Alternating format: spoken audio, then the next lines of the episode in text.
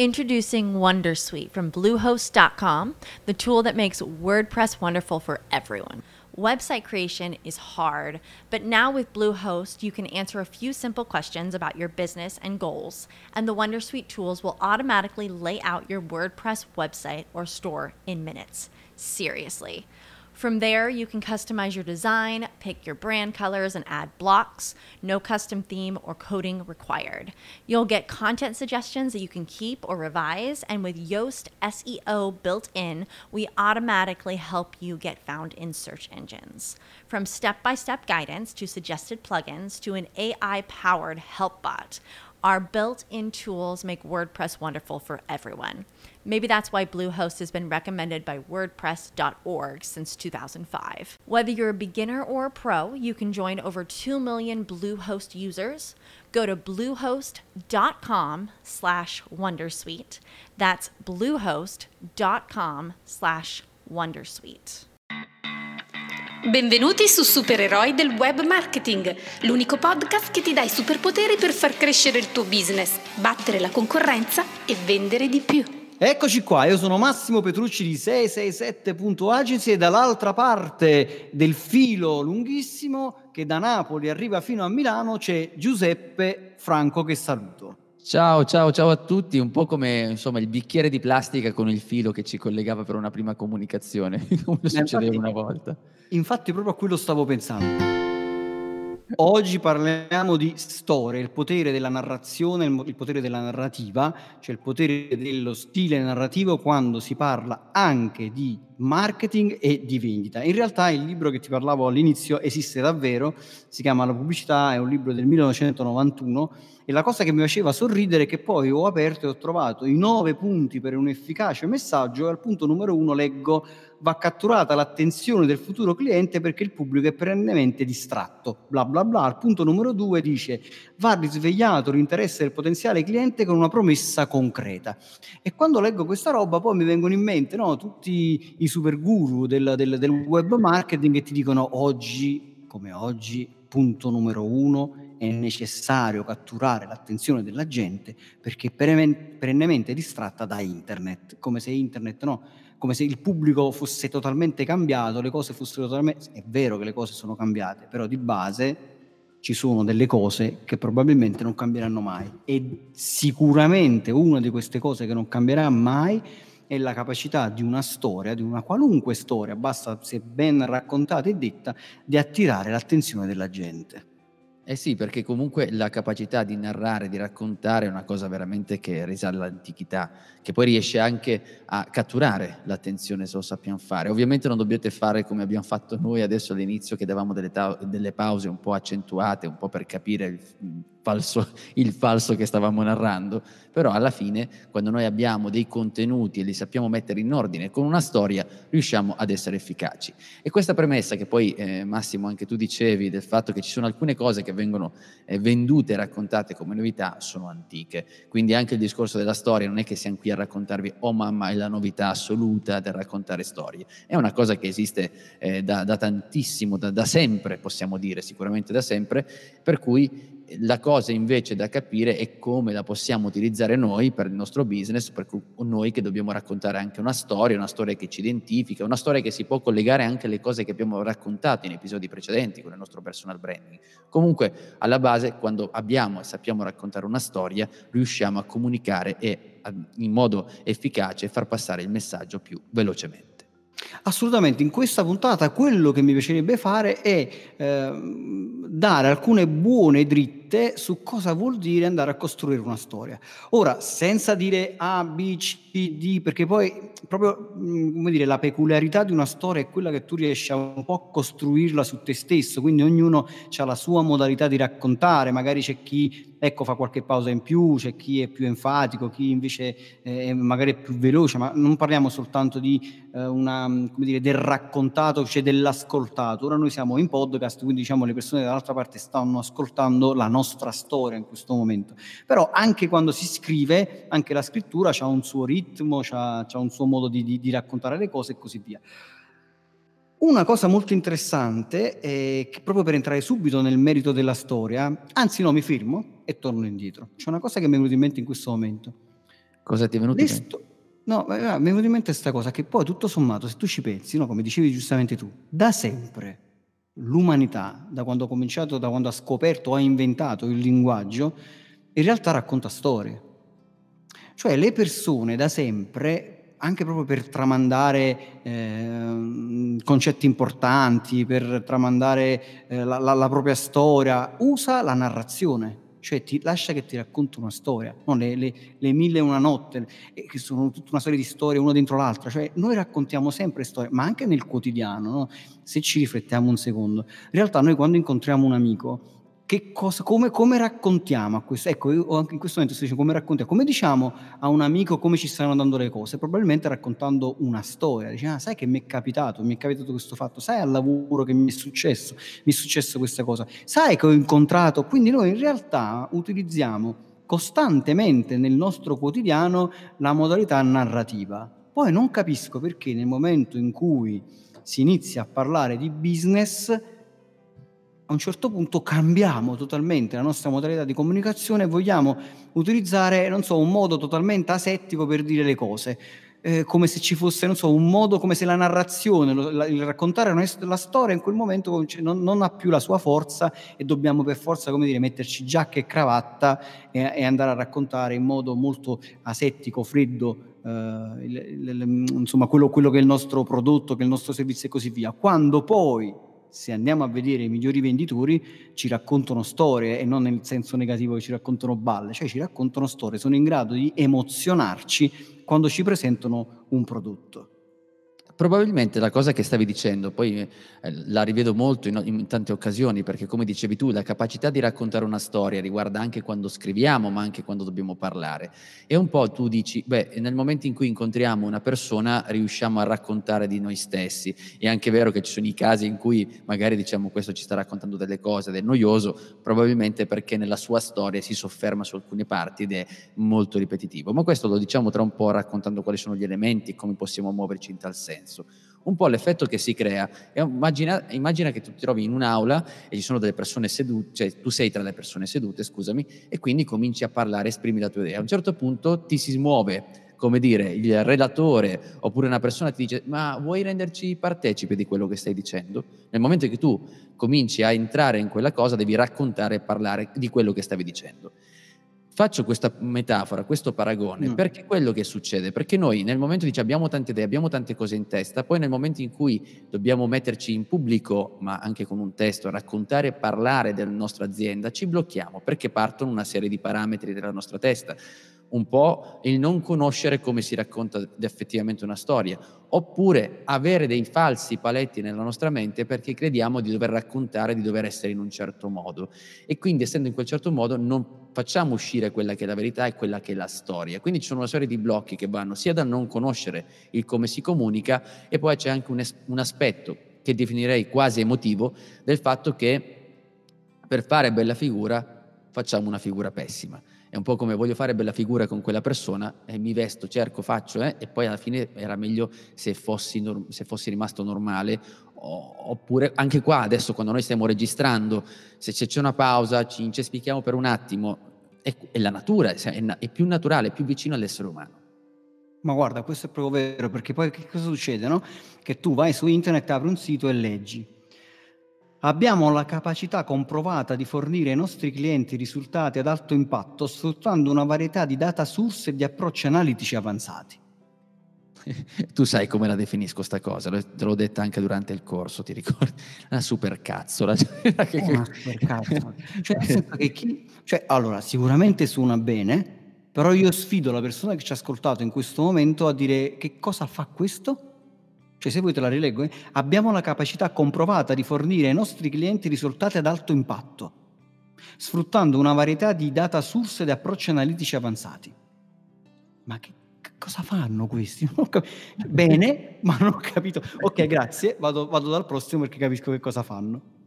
Sì, è così, e perché anche lì è sempre la ricerca del linguaggio complesso, perché crediamo che facendo in quella maniera stiamo comunicando bene. Ma qui apriremo poi delle parentesi infinite, perché è un po' come ti lauri e finisci, hai tutti quei termini tecnici dentro la tua testa e credi che comunicare significhi utilizzare quel tipo di termini. Invece la cosa più difficile in assoluto da fare, dove io stesso, che non faccio sicuramente da ieri queste cose, ma commetto ancora degli errori, è quello di rendere un messaggio semplice e comprensibile, che è la cosa più difficile da fare. Invece è più facile utilizzare termini, come in questo caso, complessi, perché è più facile, perché non fai neanche lo sforzo per cercare di capire, e poi perché delle volte pensi di darti un tono, invece non ti sta capendo nessuno.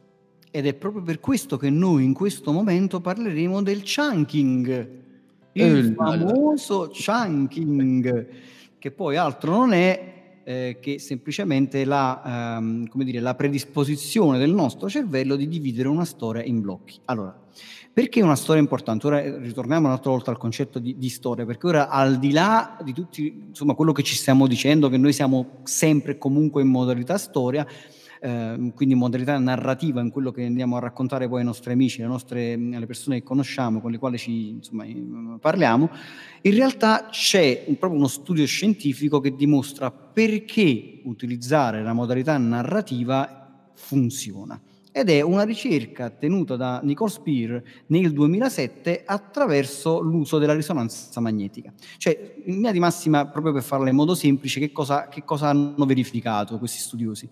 Hanno verificato che quando il cervello ascolta una storia oppure legge una storia, quello che fa, divide le informazioni in blocchi e riesce a ricordare maggiori informazioni rispetto a un qualsiasi altro tipo di informazione redatta in una modalità che non è quella della storia. Cioè, nel senso che se io vado a leggere un testo scritto semplicemente come quello che abbiamo detto in questo momento, no? Quello di abbiamo le capacità comprovate e così via, il cervello cerca di ricordare tutto il blocco assieme, ma poi di fatti dimentica completamente tutto il concetto. Invece quando la stessa informazione viene raccontata come se fosse una storia, quindi anche con dei personaggi, con un'evoluzione, cioè andare da un punto A a un punto B, perché poi che cos'è una storia? No, una storia è il racconto, la narrazione di una situazione che si evolve.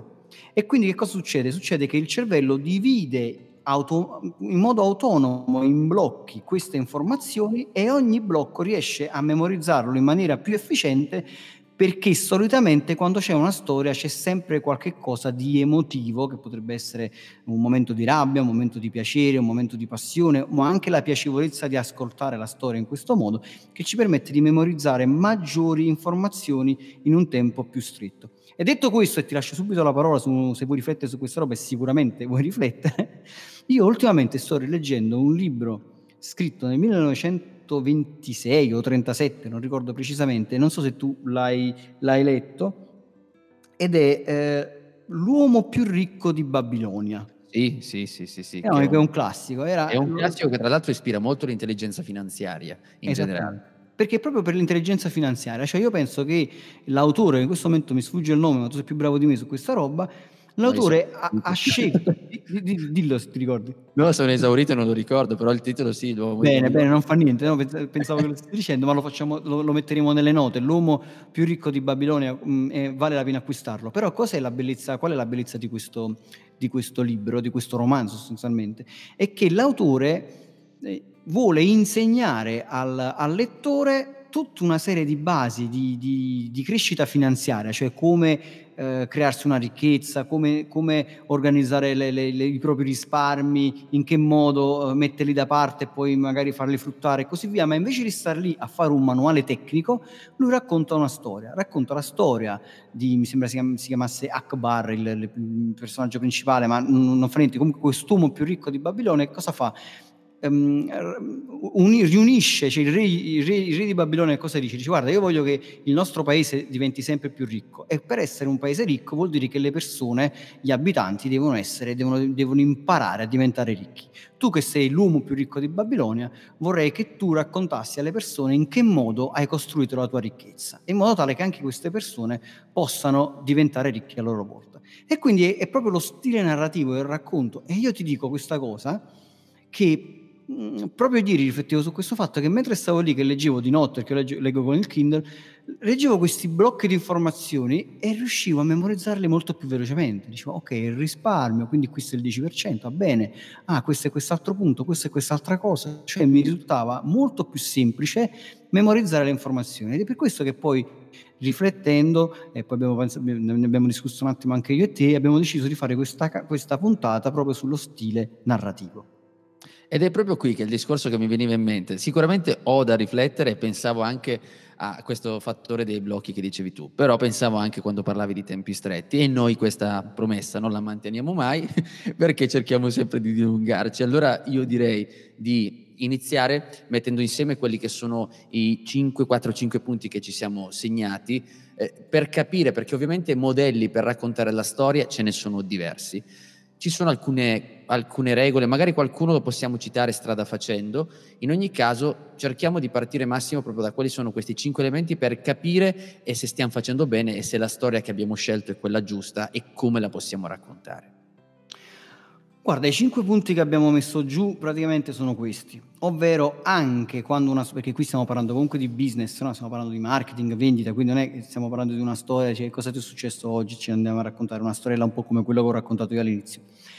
In realtà anche quando si scrive una storia, ovvero si racconta il proprio business attraverso una storia, 5 sono i punti fondamentali, ovvero la verità, l'umanità, l'originalità, il punto di vista del cliente, quindi diciamo in qualche modo essere al servizio del cliente, e poi questa storia deve assolutamente far parte di una strategia più ampia, cioè nel senso che non andiamo a scrivere una storia, la buttiamo lì e poi tutto il resto della nostra comunicazione, il nostro sito internet, le immagini che utilizziamo e così via raccontano qualche altra cosa, perché la verità è che anche se tu non stai utilizzando uno stile narrativo, in ogni caso il tuo sito, la tua brochure, il tuo biglietto da visita stanno raccontando qualcosa di te. E quindi iniziamo dal primo punto, la verità. Chiaramente non si può mentire.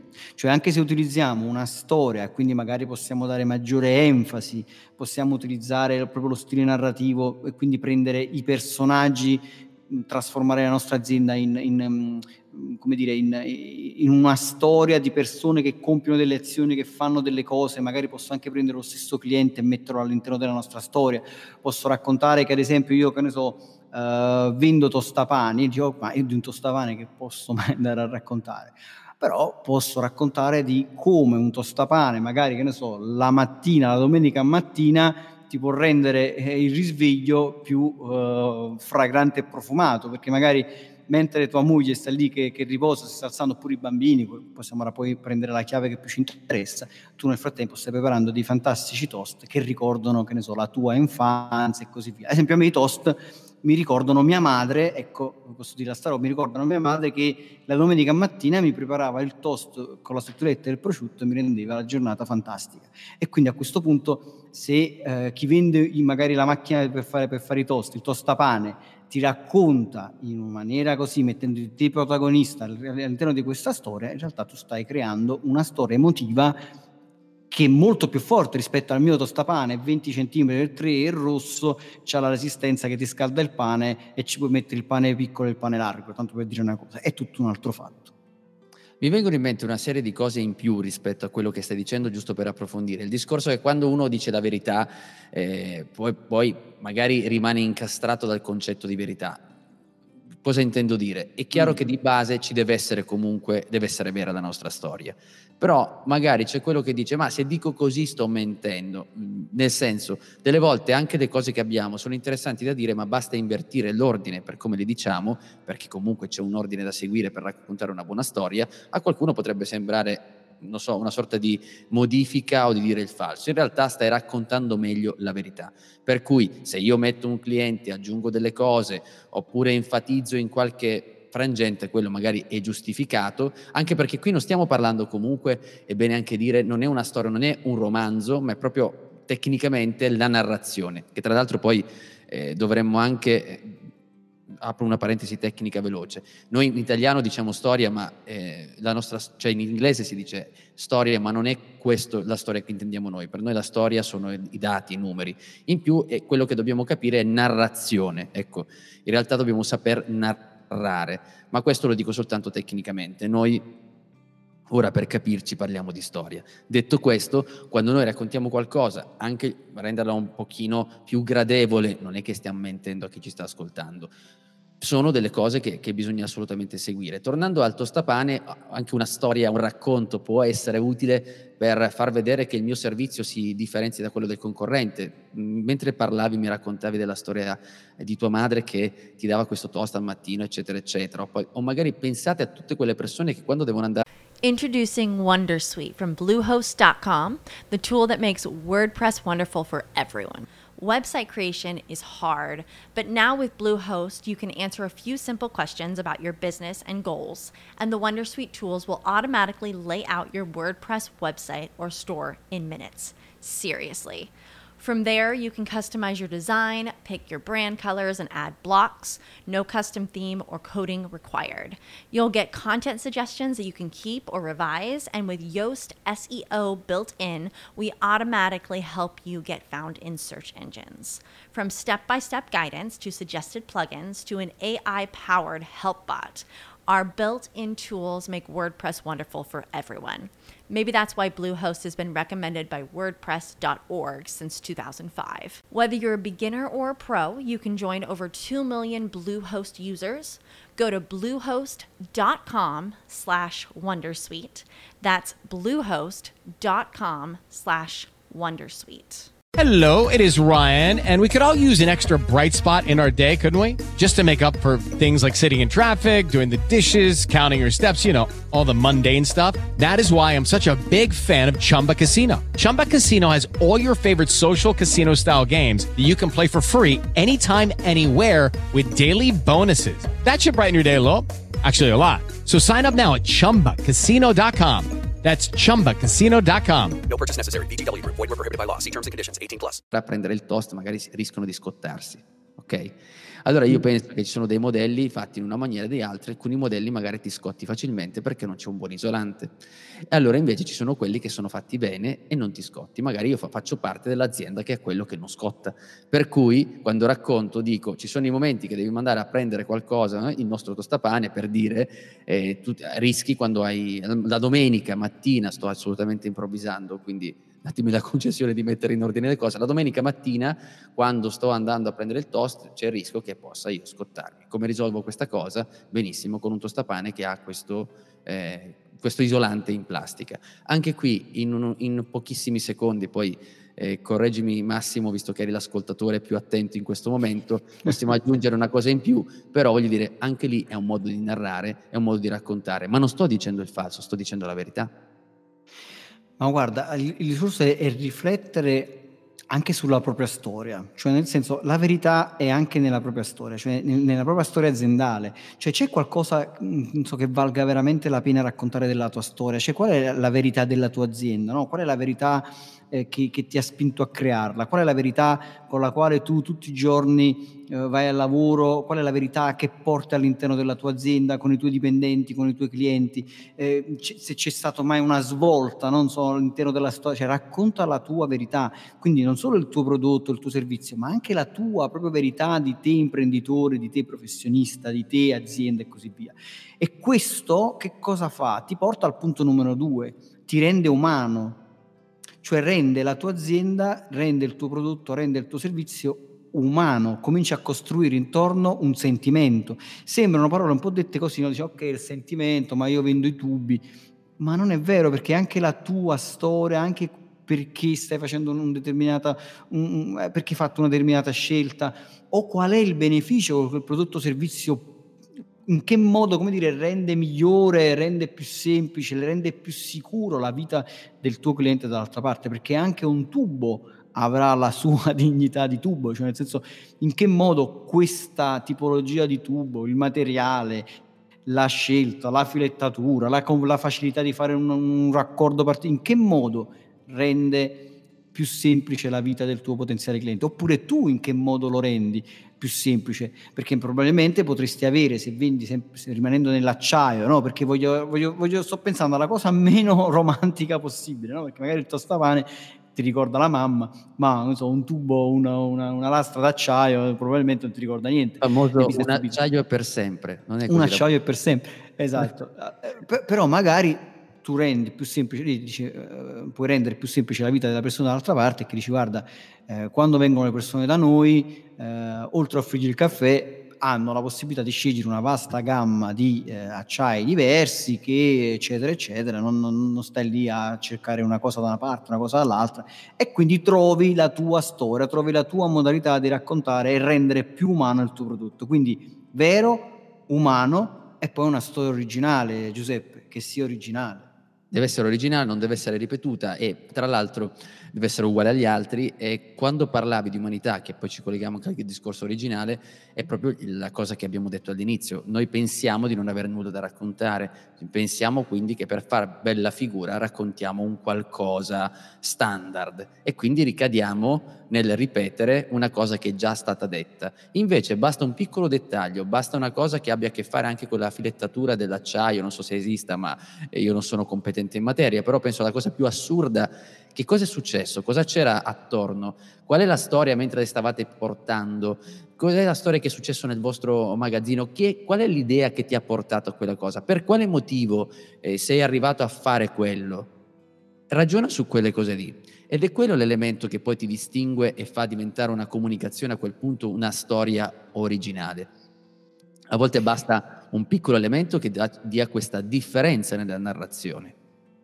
Ma è questo, cioè, nel senso che poi anche la tua modalità di narrare, no? Anche il tuo stile narrativo che hai scelto, potrebbe anche essere uno stile ironico, oppure potrebbe essere uno stile, insomma, qualunque sia lo stile in questo momento, deve essere qualcosa che nello stile e nel contenuto ti renda riconoscibile. Cioè il senso è proprio questo: ti deve da una parte rendere unico, cioè in qualche modo... Qual è l'ideale? L'ideale è che, ad esempio, inizio a leggere il testo di quello che fai, di quello che vendi, e dica: ah, ok, questo è Massimo Petrucci, lo riconosco perché è il suo stile, il suo modo di fare. Questo è Giuseppe Franco, lo riconosco perché il suo stile è ironico, magari di raccontarti una cosa seria e fartela comprendere. Cioè è molto importante trovare il proprio stile, trovare uno stile narrativo che poi ti renda in qualche modo riconoscibile e quindi originale. E a volte per essere originale basta semplicemente cambiare un po' il punto di vista ed entrare un po' più nell'ottica del tuo potenziale cliente, cioè del beneficio e del vantaggio che ottiene il tuo, oppure lo prendi, lo metti all'interno della tua storia e gli fai vivere un percorso, gli fai comprendere in che modo il tuo servizio è un vantaggio per lui. Poi qua potremmo metterci dentro, non so, tutti gli archetipi. Magari un giorno facciamo una puntata proprio sui vari archetipi, il saggio, l'eroe, che ne so, non me ne vengono tutti quanti, il genio, insomma tutti questi. Sono migliaia, ce ne sono. Gli archetipi sono fantastici, perché tu nel momento in cui scegli il tuo archetipo, che ne so, l'angelo custode, noi a volte porto l'esempio della Volvo, no? che ha scelto come archetipo quello dell'angelo custode, quindi dice: qualunque sia il tuo business, noi siamo qui che ti proteggiamo, no? Proteggiamo la tua famiglia, la protezione, no? Una macchina che dà il senso di questa macchina sicura, potrebbe non essere granché come aerodinamica dell'auto, probabilmente il colore, però è una macchina sicura, tu qui proteggiamola. E quindi in quel caso ha scelto l'archetipo, è l'archetipo dell'angelo custode, e rientriamo nel concetto del quinto punto, no? Lasciamo un attimo il quarto punto sospeso, perché tanto poi ne abbiamo parlato e lo riprendiamo. Il quinto punto che cosa dice? Deve far parte di una strategia, cioè nel senso che se la tua storia hai scelto di essere un angelo custode, oppure hai scelto di essere l'eroe che risolve una serie di cose, poi la tua comunicazione in generale, le foto che sceglierai, il tuo sito internet e così via, devono ricordare questo stile, devono ricordare questa tua scelta. Ed era questo che poi alla fine mettevamo insieme in tutti questi pezzi che dicevo all'inizio, che è vera la storia, poi ci sono questi elementi però che dobbiamo prestare particolare attenzione, di mantenerli affinché le persone in qualche maniera, anche con degli elementi, con delle immagini, pensano e ricordino quella storia principale. Deve essere tutto coerente, ecco perché si parla di strategia. Questo è un principio della comunicazione in generale, cercare di far sì che tutti i punti che girano attorno al nostro business, a quello che stiamo raccontando, ci siano dei punti di contatto che riportano a quello che è la nostra storia. Massimo faceva l'esempio della Volvo, e lì qual era la cosa che dovevamo sempre ricordare? Il fatto che noi abbiamo un brand posizionato sulla sicurezza, e quindi abbiamo utilizzato un archetipo che comunque mi rassicura, l'angelo custode. Mi sento sicuro se è un angelo custode, per cui tutti gli elementi tornano lì. Quindi devo sempre e cercare di ricordarmi questo aspetto, che richiede un minimo di attenzione, ma poi la cosa che ho potuto sempre vedere e notare è che una volta che hai capito, una volta che sei a tuo agio, perché devi trovare la tua strategia, anche il modo di comunicare, poi è una cosa quasi automatica vedere alcune cose e lasciare altre. E questo poi negli archetipi, nei racconti, tutte quelle cose che abbiamo detto, nel momento che io scelgo il mio modo di raccontare, anche nella storia so io chi sono come eroe e chi sono i nostri nemici. Questo potrebbe essere il fatto di ragionare sempre dal punto di vista narrativo. Ma questo è molto importante, no? Tu prendi ad esempio Nike chiaramente ha scelto di essere l'eroe, quindi stai lì, no? Che ti fa vedere il grande, non so, giocatore di calcio, oppure il grande atleta, o le grandi cose e così via. Cioè, non so, Diesel è quello che rompe un po' gli schemi, che va, insomma, alla fine tu devi un po' scegliere chi vuoi essere, come vuoi essere, che tipo di eroe o antieroe vuoi essere, chi è tra l'altra parte magari il tuo nemico, che cosa combatti, che non deve essere forse una persona, puoi combattere anche una situazione, in che modo tu come azienda, col tuo prodotto e col tuo servizio, sostanzialmente rendi la mia vita migliore. Perché qualunque sia il tuo archetipo, e poi magari veramente la facciamo una puntata su questa, ma se sei un angelo custode mi aiuti e mi sostieni, se sei un eroe mi spingi a superare i miei limiti e così via, quindi comunque alla fine entri in qualche modo nella mia vita e me la rendi migliore. Poi tra le altre cose ci sono tutta una serie di cose scientifiche che poi mi piace ogni tanto, no, metterle dentro, perché altrimenti sembra solo una storia, ma in realtà poi c'è anche della scientificità sotto tutto questo. Cioè in realtà le storie hanno la capacità di attivare più parti contemporanee del nostro cervello, no? Quella dell'elaborazione delle immagini, della visualizzazione, la parte uditiva magari se stai ascoltando e così via, e tutto questo è importante perché attivando più parti del cervello le informazioni che tu stai dando a questa persona sono memorizzate in maniera più forte all'interno chiaramente della zona della memoria proprio del nostro cervello, perché poi c'è anche la parte emozionale che si attiva e così via. E una cosa molto importante è proprio quella della visualizzazione, cioè al di là di mostrare l'immagine, cioè quindi della fotografia, quando tu racconti una storia, quando tu racconti un movimento, no, di persone che fanno delle cose, che si muovono all'interno di un ambiente anche di fantasia o reale, perché stai raccontando la tua azienda, stai raccontando il tuo capannone e così via, in realtà non fai altro che far sì che la persona che dall'altra parte sta leggendo o sta ascoltando, ti sta guardando in video, quello che è, crea delle immagini mentali. E quando le persone creano delle immagini mentali, automaticamente creano una situazione emozionale e contemporaneamente fanno sì che le immagini riescono a essere memorizzate per più tempo all'interno del nostro cervello. Anche perché, e poi ti lascio un attimo la parola su questa roba, anche perché il nostro cervello da sempre è programmato principalmente per ragionare, per ricordare le immagini, cioè noi pensiamo sempre per immagini.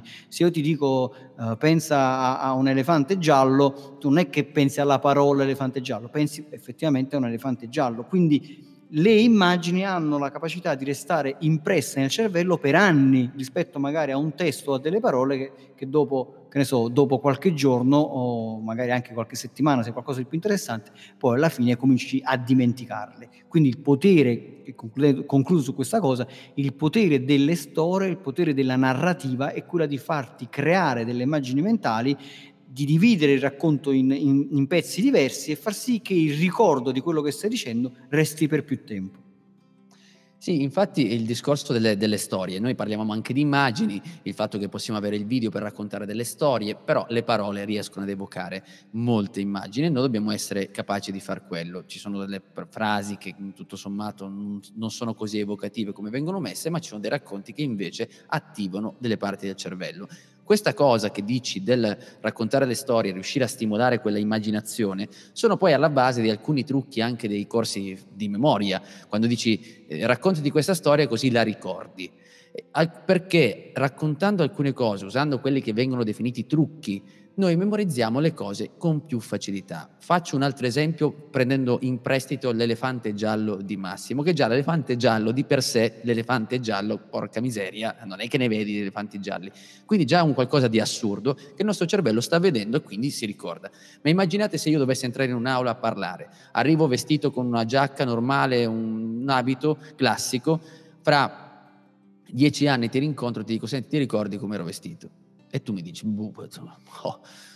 probabilmente con una giacca, ma vai così a tirare. Immaginate invece che io entrassi per assurdo, sulle spalle con l'elefante giallo che aveva detto Massimo. Secondo voi, chi ricorda questa immagine tra 10 anni la ricordi? Sicuramente ricorderai quell'immagine, 99% sì, perché è una cosa assurda, perché ho evocato alcune zone del cervello che in qualche maniera sono riuscito ad evocare con un banalissimo esempio alcune zone del tuo cervello.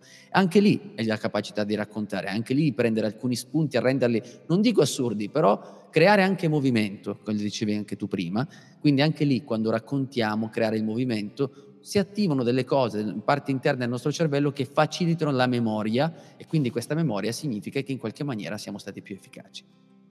Quindi diciamo che ormai la clessidra mi dice che siamo praticamente arrivati agli sgoccioli. Sostanzialmente il racconto, lo stile narrativo, permette di dare più informazioni e di raccontare più cose e far sì che il nostro interlocutore dall'altra parte le ricordi con maggiore attenzione, con più facilità e soprattutto per più tempo. E questo ci aiuta anche a distinguerci, soprattutto quando abbiamo un elemento distintivo. Come tu dicevi, no? Se io per assurdo arrivo con una scimmietta sulla spalla, io mi ricorderò di quello che è arrivato con la scimmietta sulla spalla. E questo è anche una cosa, è un po' un trucco che uno potrebbe anche pensare. Se ad esempio, che non so, chi ci ascolta sta preparando una serie di video dove lui come professionista racconta delle cose, potrebbe avere un piccolo elemento distintivo, potrebbe avere, che ne so, ecco, sempre io in questo momento ho la clessidra davanti agli occhi, quindi potrei avere sempre la clessidra davanti agli occhi e quindi ti faccio un video di 1 minuto mentre la clessidra passa, cioè gira, che insomma la sabbia scorre e il tempo passa, e dice: quello è il tizio della clessidra, no? Quando inizialmente non riescono ancora a identificarti, però se c'hai un elemento, qualche cosa, che potrebbe anche essere poi il tuo stile, il tuo modo di raccontare le cose, già quello ti differenzia dagli altri e fa sì che il tuo ricordo sia maggiormente fissato nella testa del tuo potenziale cliente, e questo sicuramente alla lunga ti permette di ottenere risultati più forti e più interessanti. Eh sì, il nome magari non te lo ricordi subito, però l'elemento, lo stimolo visivo ti rimane impresso prima, ed è quel tratto distintivo di cui parlavi. Per cui se io aspetto la sigla. E quindi io stavo per lanciare la sigla e la lancio.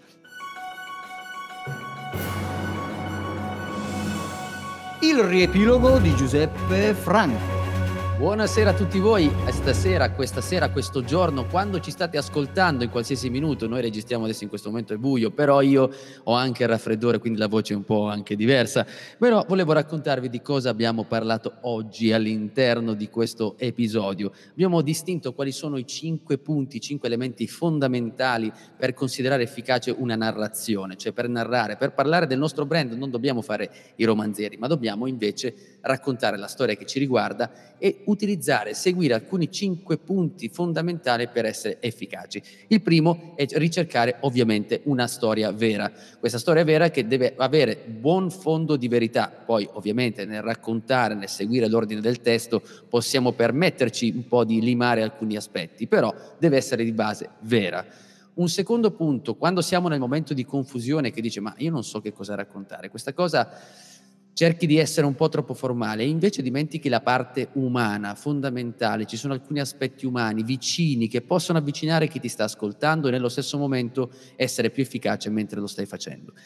Numero 3, originali, essere originali. Spesso quando non sappiamo cosa raccontare o cerchiamo di fare un po' imitare un'altra tipologia di storia che non è la nostra, probabilmente perché non vogliamo fare fatica, ma oppure perché non abbiamo le idee chiare, rischiamo di scrivere una cosa che è uguale agli altri. Invece dovremmo soffermarci e trovare quel punto originale, che può essere una piccola sfumatura, può essere un elemento che ti distingue nel modo di comunicare.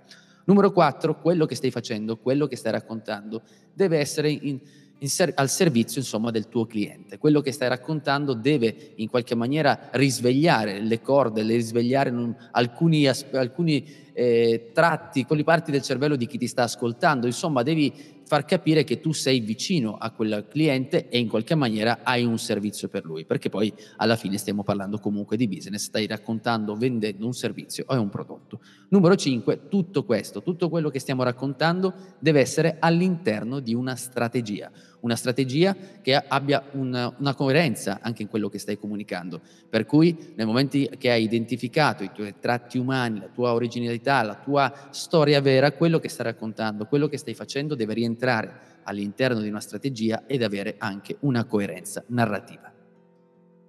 Fantastico, che dirti.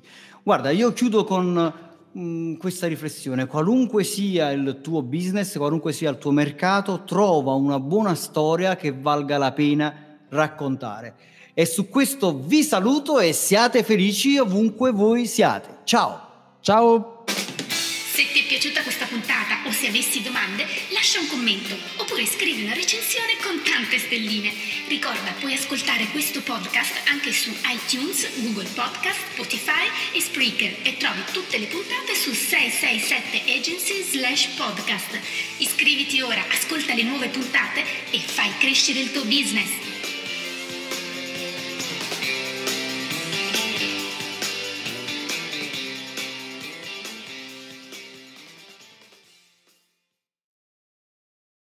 Lucky Land Casino, asking people, what's the weirdest place you've gotten lucky? Lucky? In line at the deli, I guess? Aha, in my dentist's office. More than once, actually. Do I have to say? Yes, you do. In the car, before my kids' PTA meeting. Really? Yes. Excuse me, what's the weirdest place you've gotten lucky? I never win and tell. Well, there you have it. You can get lucky anywhere, playing at LuckyLandSlots.com. Play for free right now. Are you feeling lucky? No purchase necessary. Void where prohibited by law. 18+. Terms and conditions apply. See website for details.